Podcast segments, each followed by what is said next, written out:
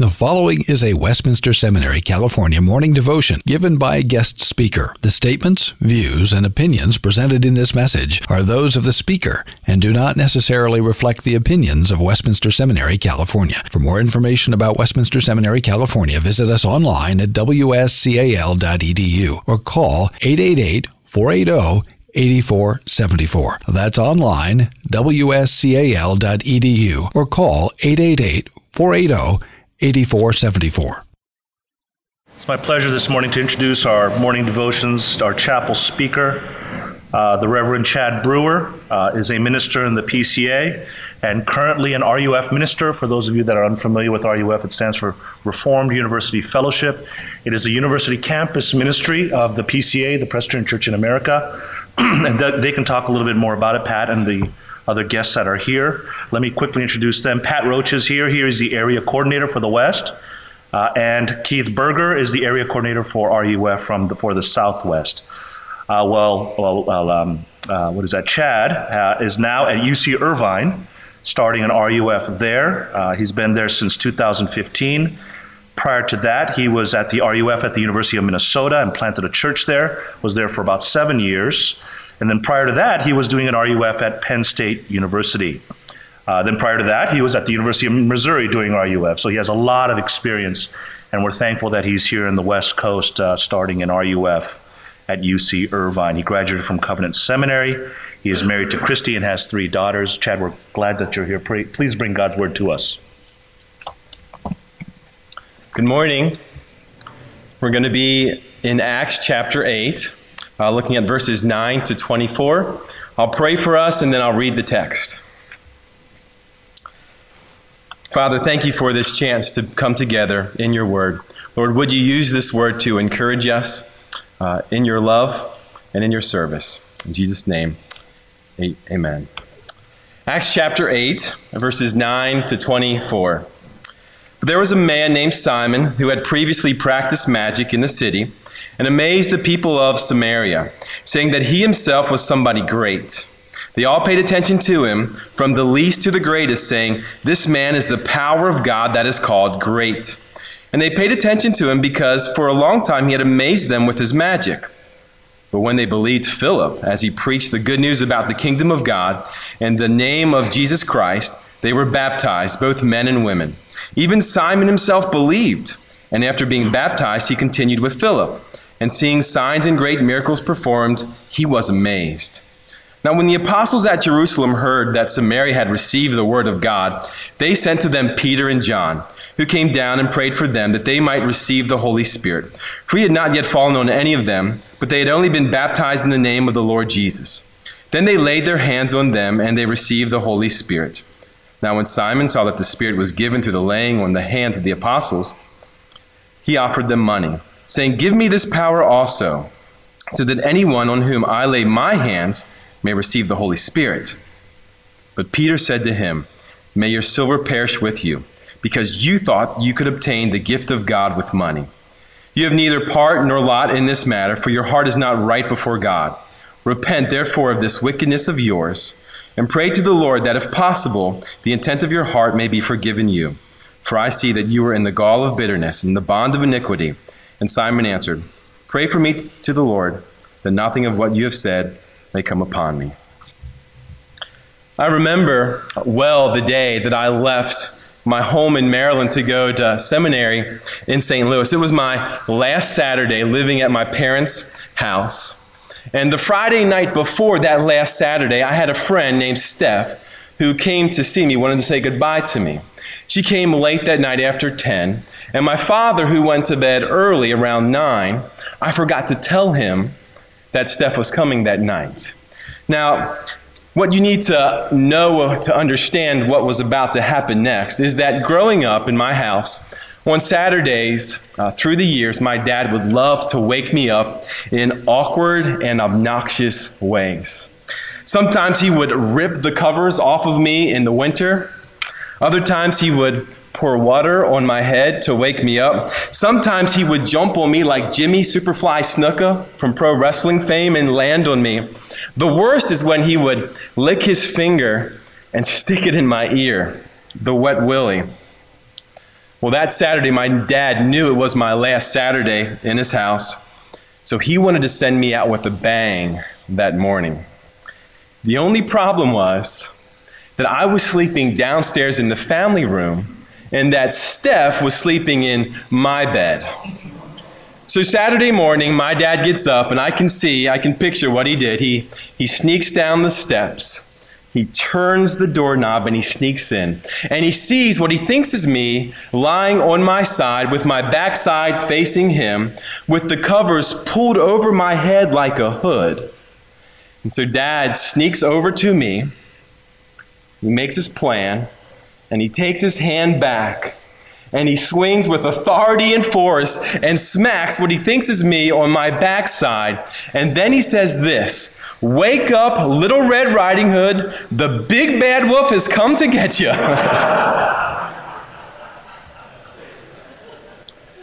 I kid you not, our dating relationship ended that day. That's a true story. Have you figured out what the big bad wolf of our culture is that wants to get you? Do you know what the big bad wolf is today for Christians in our culture, especially for Christians who are entering into ministry? It's the desire to make a name for ourselves.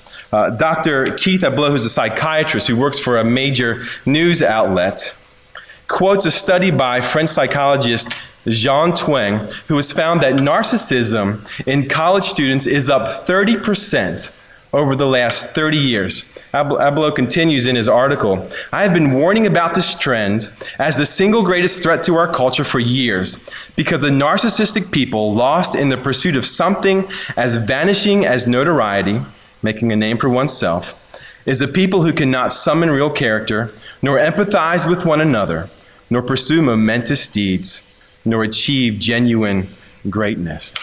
Dr. Ablow says the big bad wolf of our culture that is eating us up is the desire to make a name for ourselves.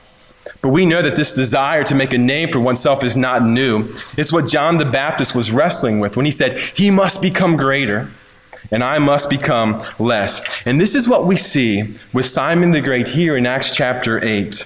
He's struggling with wanting to make a name for himself at any cost, and he's willing to use the ministry of the gospel to do so. This morning, I want us to look at three things from this passage that the name of God is advancing in Samaria, that Simon is trying to make a name for himself in ministry, and that only God can make a name for us. That is great. We see the name of God advancing. The context here in, in, Acts chapter 8 is the gospel, the good news of Jesus. It's advancing and it's doing what seemed impossible, it's doing the improbable. The Samaritans received the Word of God. Verse 12 tells us that Philip preached the good news of the kingdom of God, and the Samaritans, they believed it. And they were baptized. And this is pretty amazing when we realize that we're talking about the Samaritans. Why? Because the Jews hated the Samaritans. Samaritans hated the Jews. Think of the person in your extended family that you least think would ever come to faith in Christ. For these new Jewish believers, for them, it was the Samaritans.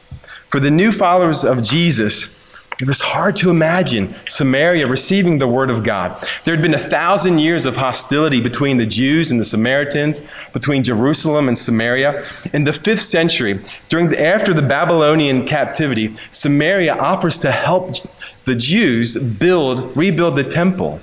And the Jews say, absolutely not. The fourth century, the Samaritans build their own temple, rival temple on Mount Gerizim. They did not accept the word of God. They only held to the first five books of the Torah, and the Jews hated these false followers of God. In fact, so much so that when the Samaritans reject Jesus in Luke chapter 9, John is so upset that he approaches Jesus and he says, Jesus, do I have your permission to call down holy fire from heaven so we can burn these nasty Samaritans up?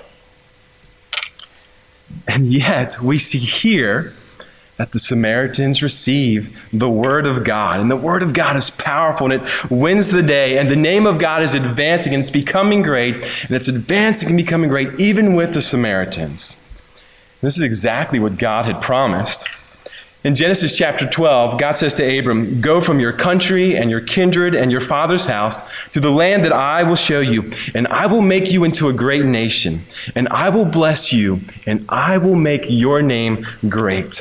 God is saying to Abram, Go, you will make my name great, but I will be the one who will give you a great name. Right before this, in Genesis chapter 11, we have the story of the Tower of Babel. And when the people of the earth had come together, they said, Come, let us build a tower that goes up into the heavens so that we might make a name for ourselves. And God, in His kindness, would not let these people do that. We see this pattern in Scripture that goes all the way back to Genesis that those who try to make a name for themselves harm themselves. So God confuses their language to discipline them, to protect them. The only good, the only right, the only safe place is when the name of God alone is great. And here in Acts chapter 8, the name of God is spreading and it's becoming known even among the Samaritans.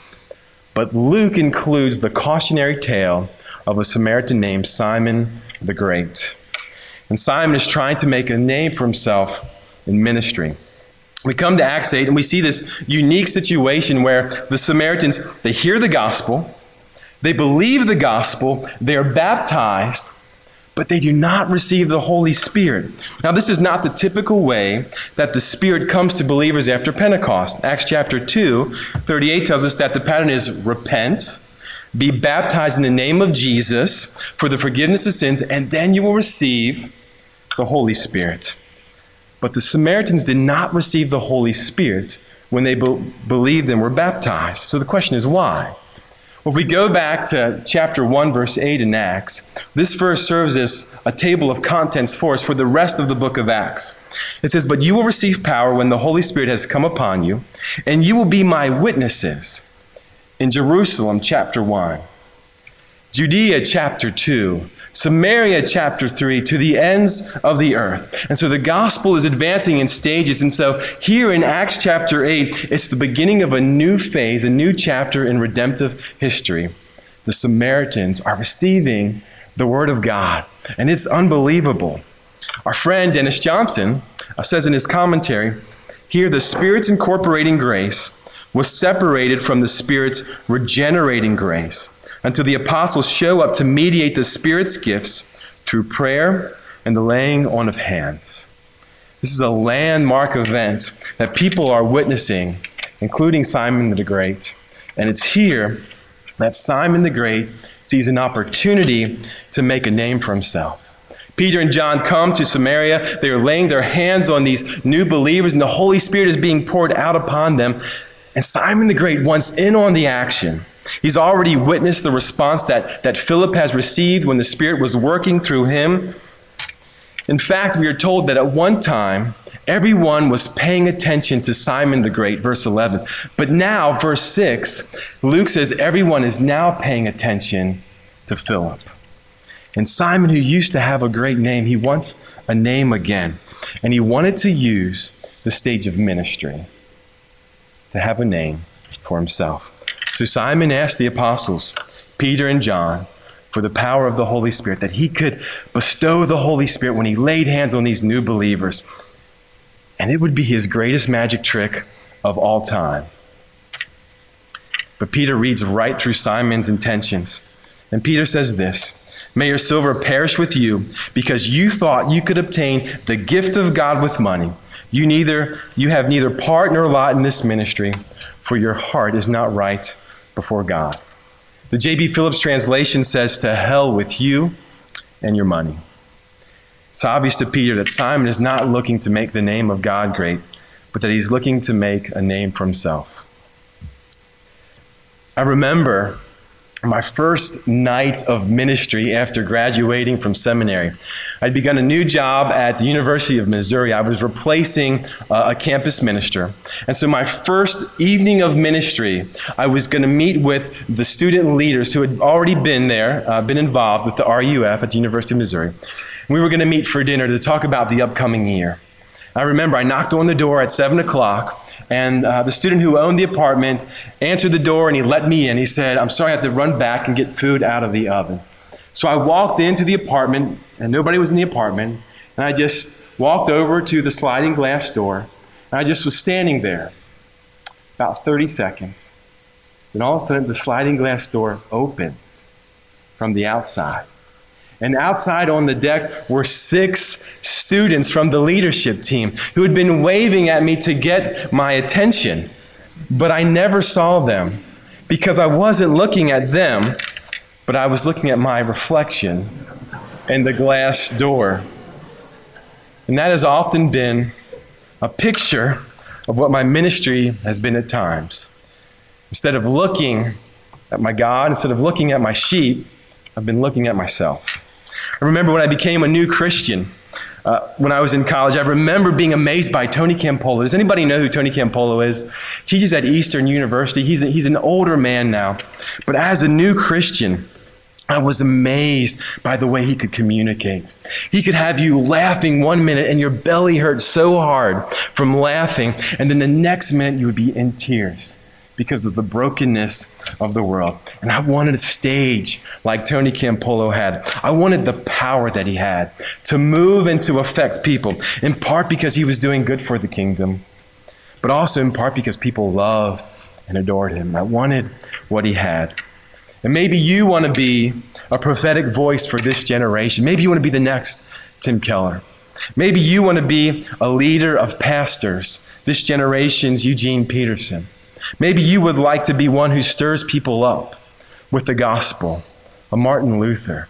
Maybe would you, you would like to be a voice for the future counselors, a, a, a Paul David Tripp. Maybe you want to write music for the church like Charles Wesley. And the danger is that the big bad wolf that lurks behind these good kingdom desires is often to make a name for ourselves. And it's easy for the pulpit to become a different kind of stage for us. Some of you were good at sports, and the athletic field was your stage where you made a name for yourself. For some of you, it was arts. For some of you, maybe it was dance. For, for some of you, it was the academic classroom. You were always so good. Uh, for some of you, it's been your appearance. People have always noticed the way you look. For some of you, it's because of your sense of humor.